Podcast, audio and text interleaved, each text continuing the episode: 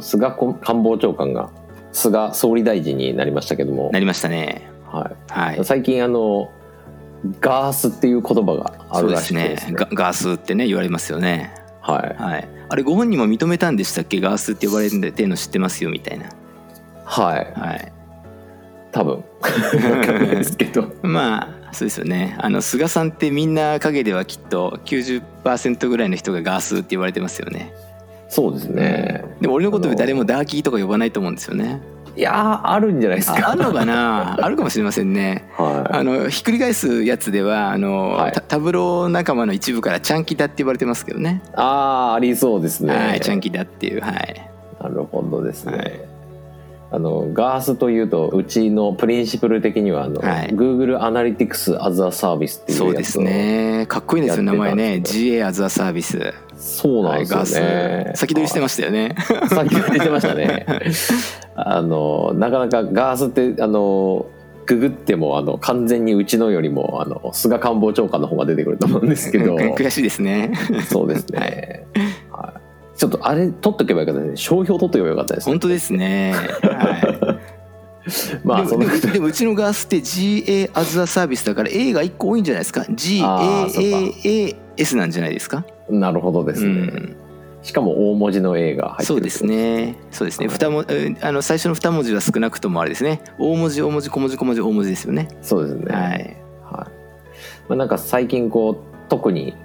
こう行政に対してもデジタルトランスフォーメーションみたいな言葉が聞かれるようになってきてまして、はい。なんかうちも2017年くらいからデジタルトランスフォーメーションって言ってるんですけど、はい。あの今日はですねそのデジタルトランスフォーメーションについてあの当時から我々も思っていた疑問をはい。ちょっと木田さんに聞いてみたいと思ってるんですけなるほど。すごい遠大なテーマですね。はい。よろしいでしょうか、もちろんです。はい DX とかデジタルトランスフォーメーションという言葉を最近よく聞きます。はい。しかしそれが何なのか何ができるようになるのか、はい。どうすればできたと言えるのか教えてください、なるほど。わかりました。ということです、はい。えっとまずおおそらくですねあのデータの種類が今までと同じだったら意味がないと思うんですねはい。でトランスフォーメーションだから、まあ、前段デジタルじゃないですか。で後段がトランスフォーメーションじゃないですか。でこれもちろん、えっと、就職非就職の関係があるんで、えっと、トランスフォーメーションをデジタルで起こしますよっていうことだと思うんですね。美しい女の人っていうと女の人を美しいで就職してるじゃないですか。なのでトランスフォーメーションをデジタルでやるんですよってことを言ってるので変革が起きなきゃいけないんですよですね。なるほど。で変革を起こすには同じ材料じゃいけないと思うんですね。お今までと同じままでのままで変革って起きないと思うんですよね。新たなエッセンスとか入ってこなきゃいけないんでそれがまずデータだと思うんですね。はい。なのでデデジトラデジタルトランスフォーメーション DX を起こすエンジンはデータだとでそれが今までなかったのが取れるようになったからその DX って変革を起こすエネルギーになっていくんだと。例えば、えっと、バーベキューやろうと思ったら炭を持ってこなきゃいけない。炭を燃やして熱が出て肉が焼けるっていうあのあの流れだとすると。はい。デジトラっていうのはデータという、えーエネルギーを注いでその変革が起きるんだっていう炭と焼肉の関係があると思うんですね。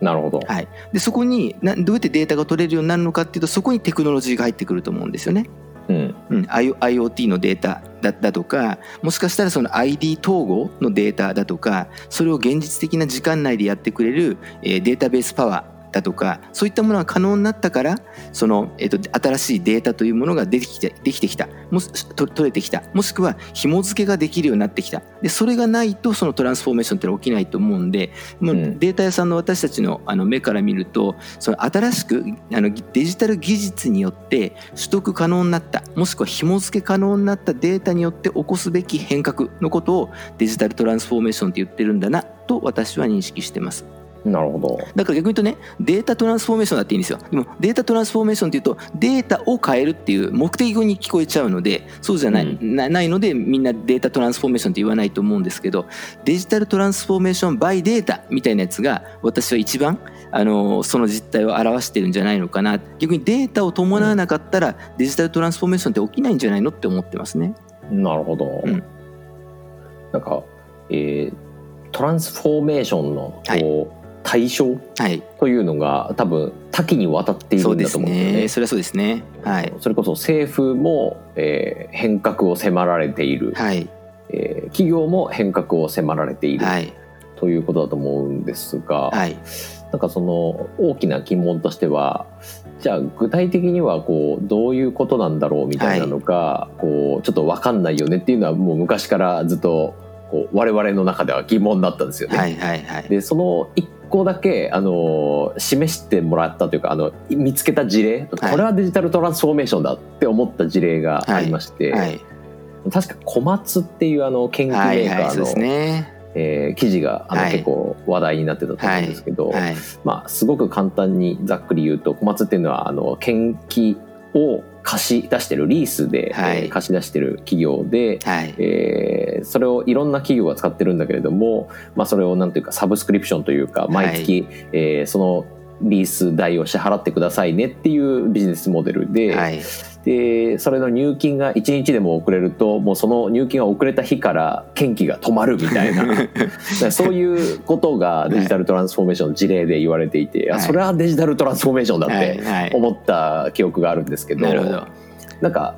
必ずしもこうみんながみんなそういうビジネスモデルじゃないというか、はい。はい。その変革の方法はいろいろあると思うんですけどそうでなんかこれを一般的にこう言ったらい。デジタルトランスフォーメーション、何ができたらデジタルトランスフォーメーションなんだみたいなのが言えると分かりやすいのかななるほど。素晴らしいですね。いい質問ですね。今のあのコマツの建機の話をするともちろんその、はい。えっと、お支払いが止まったら建機が止まるなんかあの、えっと、ライセンス信号を deactivate するようなものがネットで飛んで deactivate されてもうエンジンかかんねえみたいないいと思うんですけど、はい。僕がその別の記事読んだのはそれであの実はいろんなセンサーからあの信号を集めていて故障の予兆予測をするっていう話なんですね。はいはいはいそうすると、あ、この、なあの、えっと、わかんない、あの、ブルドーザーの、えっと、エンジンフィルターは、あの、燃料フィルターは変えた方がいいですよ、みたいなことが、故障する前に分かるとするじゃないですか。うんで、そうすると、それそれは、結局、あの、あの、工事現場の人たちって、レン、あの、機械をレンタルしたいんじゃなくて、その、きレンタルした機械を動かして仕事をしたいっていうのが、あの、本当のニーズじゃない。その、穴かドリルかっていうと、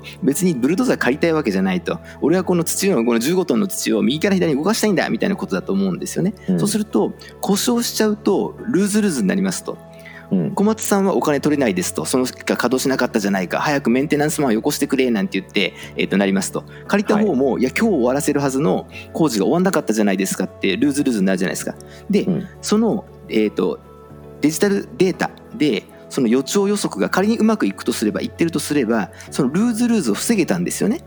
うんさっきのね、あの支払いが止まるっていうのは、えっと、小松さんだけにウィンがあるので、ちょっとなかなかはい。デジタルトランスフォーメーションのいい例とは僕は思えなくって、なるほど。そのルーズルーズを、えっと、防ぐことができできたんだと、どうん。何のおかげでって言ったら、デジタルのおかげだよと、だってあのデデジデジタル信号をネットで飛ばしたんだよとか、僕が言ってるデータを飛ばしたんだよと、例えば、えっと、エンジンかけた瞬間には3000回転までブルンって上がんなきゃいけないエンジンが、なんだか2000回転までしか上がんなかったでみたいなデータがどんどんどんどん送られてくると、もう機械学習で一発で、あ、こいつは6時間以内の、えっと、故障率48%だよみたいなこと出せちゃうわけなんですよね。はいはい。そうすると、えっと、小松さんはお金取れなかった慌ててメンテナンスマンをあの現場に送らせなきゃいけなかった、お客さんにペコペコしなきゃいけなかったその間のお金取れなかった。現場では動かなかったじゃねえか今日の納期遅れちゃうじゃねえか現場監督に怒られるってルーズルーズがデジタルのデータの力で防げたのがこれデジタルトランスフォーメーション。つまり、えっとうえっと、機械の故障の予測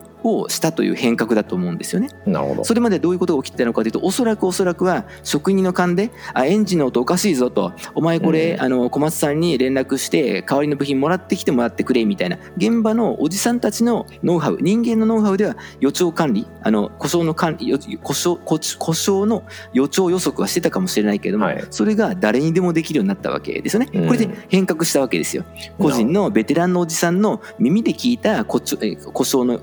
故障の予兆予測からデジタルデータによるあの、えっと、予測ができるようになった変革じゃないですか。で、えっと、これまで起きていたそういったおじさんがいなければ起きてただろうルーズルーズが防げました。何言ってるのかというと、うん最初のガイ君の質問に戻ると受益者がいいなくちゃ、えっと、変革したことにならないんだと思うんですよ。うんじ受益者がいるっていうことだと思うんですね。なうん何をしたらデジタルトランスフォーメーション成功だったのかっていうと受益者がいたということだだと思うんですね。明確な受益者がいた。なんでここれまでの話をつなげるとデジタルトランスフォーメーション何かだとデジタルの力でデータを新たに取得できることによってこれまでいなかった受益者が生まれる変革ができた。これがうん私なりのデジタルトランスフォーメーションだと思うんです。なるほどですねうんなんか今の2つの事例の共通点的なところでいくと,、えっとまあ、今までは、えー、人間が多分やっていたでそれがまあ時間かかっちゃうよねっていうものだった、はい、というものを、えー、時間空間の、えー、距離をえー、はい、一気にデータ連携によって縮めたみたいなことなのかなと思ったんですけど、うん。うんねうん、ああとそれもあるしあとはやっぱその、えっと、機械がそろそろ故障するんじゃねえかこれはっていう人間っていうのはごく一人握りのものすごくベテランなおじさんなわけですよね。はい、今日僕あの、えっと、ブルドーザーの免許取ったんでここで働かせてもらうことになりました。木田ですって言ったってそのブルドーザーがいつ故障しちゃうかなんて全く分かんない。10年ぐらいそこで働かないと分かんない。すごく属人性の高いもんだったわけですよね。はい、なんでどどの職場でも起こせるってもんじゃなかったわけですね。そのよ、うん、あの予兆予測というのはね。でそれが誰でももう全然あのてか人間介さずにデータをどんどんブルドーザーが飛ばしてくれて5秒おきに回転数飛ばしてくれてで、うん、このブルドーザーあの故障するよって分かってあらかじめあの代替品を持っていってくれる。あすごいじゃないですかって話なのかな。うん、なるほど。だからだからやっぱ属人性を排するっていうのも、多分あの、えっと、場所も超える時間も超えるんだけど属人性も超えるっていうところにやっぱ価値があるんじゃないかなと思いますね。ね。ちょっと別の事例の話なんですけど、はい、これあのデジタルトランスフォーメーションと思いますか？どうなんですか？っていう質問なんですけど、はい、あの屋根修理屋さんみたいなあの会社があるらしいんですけど、はい、その会社のこう危険な作業としては屋根の破損箇所を探すみたいなことがあるらしくて、うんはい、でこれをあのドローンを使って、はい、えー、まあ、修理発見するみたいな、うん、えー、ことあ、まあ、修理まではできないと思うんですけど、うん、あの故障箇所を発見するみたいなことを、うん、えー、やっている会社があるらしいんですけど、はい、これってデジタルトランスフォーメーションって呼ぶと思ういます、うん、今の私が話したデータあの定義によるとあるんだろうなと思います。まずデジタルが入ってくるじゃないですか、ドローン飛ばして、はい、えっと、デジタル画像を撮る撮るじゃないですかはい、で、えっと、そこから新しいデータってものが取れるわけじゃないですか、うん、あのえっと、あの屋根屋根の、えっと、空撮データってのが取れるじゃないですか、はい、でそれをもとに受益者がいるかいないかっていうとその屋根に登ってから屋根歩き回って滑り滑り、うん、あのあのえっと、屋根の故障箇所を確認しなきゃいけないっていう職人さん飛び職の方の、うん、えっと、安全性が、えっと、より増したっていう、えっと、受益者がいるじゃないですか。はい、そうするとそれってデジタルトランスフォーメーションの事例って言っても僕はいいかなと思います。なるほどですね、うん、逆に言うとどこがデジタルトランスフォーメーションっぽくなかったんでしょうか？うんなんですかね。あのデータ連携みたいなところがキーなのだとすると,、えーと、例えば今先の2つの小松の事例は2社のこう情報共有をすごくリアルタイムできるようになりましたみたいな話だと思ってそれはそすごいなんていうかデジタルのパワーを最大限使ってんなみたいな感じがするんですけど、まあ、ドローンを使うみたいなところっていうのは、まあ、なんていうか災害救助現場にこうロボットドッグを派遣しますみたいなのにこう似てるなと思っていて、まあ、それもそれでデジタルトランスフォーメーションというのかもしくはそれその概念自体はあの昔からあるわけなので、それって呼ばないのかどうなのかなみたいな疑問ですかね。うん、なるほどね。まあそのあたりきっとあのファジーゾーンがあるんですよね。私の定義から言うと、うん、あのデジタルだって言っちゃってもいいのかなと思います。つまりデータの連携みたいなことは必ずしもあの要件の中にそれがなかったらデジタルって呼ばないよってほど厳しく排除すべき要件じゃないんじゃないのかなと思ったりして、何言ってるのかというと例えば今のドローンで空撮で撮った屋根の画像があったじゃないですか。でこれってもしかしたら最初15分かけて職人さんが見てああここだと南東の角にあのこれ割れ目があるわって思ったとするじゃない、はい、でもところがそれたくさん集めてれば今度その職人さんなしでもピピピって言って赤くそこが光るみたいな機械学習で画像処理して、うん、この屋根のつき方おかしいよって教えてくれたりもするわけじゃないですか、うん、なんで今度は連携しないけどそれをそのデータを別のシステムにかけたら機械学習エンジンにかけたらここが危ないですよっていうふうにして人間に戻してくれるみたいなことをやると今のデータソースは1個シングルデータソースでどことも連携してなくたって、うん、溜まってくればそれが機械学習に乗っていくみたいなことも十分あると思うのでなるほど。なんで、ま、だから僕はね新しいデータが入ってこなかったらそれデジタルあのデジタルじゃないと思うわけよ。でもデジタルの力で新しいデータが取れて受益者がいたんだったらそれデジタルなんじゃないって思う、うん、はい。ありがとうございます。で最後の究極の質問なんですけど、はい、あのどうすればできるのかっていうところで、はいはい、なんか一般的な解ってあるんですかね？これあると思ってんですよね。へえはい。あれこれもうねすごいすごい簡単で今の定義が本当に仮に日本全体でに認知されたデジタルの定義だとするじゃない、デジタルで新しいデータを取得しもしくはデジタルで新しいデータを、まあ、データをつなぎえー、と受益者を発生させるっていうのがデジタルの定義だとすると結局受益がどこで起きるかっていうことを逆算あ考えるんですねまずは。うん。うん、どどこで、えっと、受受益者が生まれるだろうってことを考える。それはコストが下がっても構わないし手間が少なくなっても構わないし例えば目がしょぼしょぼしないなんていう人の疲れでも構わないんだけど今まで A だった状態が何かによって受益して B ってい。う状態に変わるよねこれ益だよねって良いことだよねっていうのをまず定義しますと。その時に 5W1H 法っていうのが私いいんじゃないかと思って例えば、えっと、マーケティング部署が本当にメルマガを送ったら買ってくれる人だけにメールをメメルマガを送るから高い確率で、えっと、コンバージョンが起きて儲かるみたいなのがああるとすると、まあ、一応 5W1H で言えるんじゃないかなと思うんですね。うんでまずそそれをあの書きましょうと。でそそれを上手にやるデータを集めましょうっていうあの、えっとえーあの順番で考えていくとデジタルトランスフォーメーションから必ずリターンの起きるデジタルデジトラ必ず受益者のいるデジトラが起きるんじゃないかと思ってて逆はダメだと思うんですよ。あドローン技術できたんだじゃあまずあのドローン飛ばしてこの畑のあの作物の状態を写真撮ってみようよって始めちゃうとこれは受益者が出るかどうか分かんないんですね。なるほどところがいやいや農薬巻きすぎっていうあのおお叱りを受けてて商品の作物の値段が下がってるだとか農薬が実は高い農薬なんでそこで収益が落ちてるだとか、えっと、農薬を全部畑にまくのに一一畑6時間かかっちゃって1日に4畑しか3畑しか巻けないんだとか、そういうのを解消するのにあの解消されたら受益だよね。それには私が、えっと、畑で、えっと、今まであの、えっと、1R3 時間かかったのを 1R2 時間になれば、えっと、1時間昼寝ができるっていう受益が起きるって言って 5W1H でやってだったらそれができるためにはの農薬が足りているところにはまかなくていいだろうだったら農薬でまかなくていいところ分かるにはどうしたらいいの？ドローン飛ばして AI かけて作物が黄色くなってるところだけそこはあのあの農薬まくってことにしたらいいんじゃないの？って言ってデータを取りましょうってなるじゃん。でそれを逆の順番から言うとデジタルテクノロジーでデータが取れて受益者が発生しましたって俺の定義に合うじゃん。なんでそれをうん逆に設計するときは逆から言っていけばいいんじゃないのかなって思うんですね。なるほどですね。これマーケティングデータでも全く同じだと思います。お客が嫌な気持ちしないのかマーケターがより成績を上げられるのか在庫効率が良くなるのかそして受益を考えておいてその受益を発生させるためのデータとして何を取ればよいのかをやれば理論上私の定義が仮に日本全国民が認めてくれたとすればデジタルは必ず成功すると。で、これ私、あの、リターンドリブンで DX って呼んでまして、なんでなるほど。リ、リターンドリブン DX をやれば DX は必ず成功するよ。もも文字通り成功するよっていうことなんですね。だって定定義がそうなんだから。で、なるほどえデータをえ新しく創出する、もしくはデータをつなぎ込んで受益者を発生させる。受益者が発生するのはこういうことだよね。それをやるにはこういうデータが必要だよね。そのデータはこうやって取ったらいいんだよねってなっていく。で、そこまでいくともうあともう専門家の世界で、こういうデータベースに貯めたらいいんだよとか、こういうバッチ処理してこうまとめたらいいんだよとか、画像の解像度はこうした方がたたくさん見つかるよとか、えっと、機械学習の時間にかかっちゃうんで、これはデータロボットを使って短縮した方がいいよとか、えっと、クラスター作った方がいいよとか、そそういうふうにななっていくじゃないですか。なんだけど、コッシーは今のようなことでいいんじゃないかと思うんですよね。なるほど。うん。つまり、まあ、キーポイントとしては、まあ、このか質問全体に対するキーポイントとしては、うん。まあデジタルトランスフォーメーションっていうもののこう定義をえー仮にするのであれば、うん。えー今までに得られたことのないデータをはい。利用して、はい。えー受益者を発生させることと、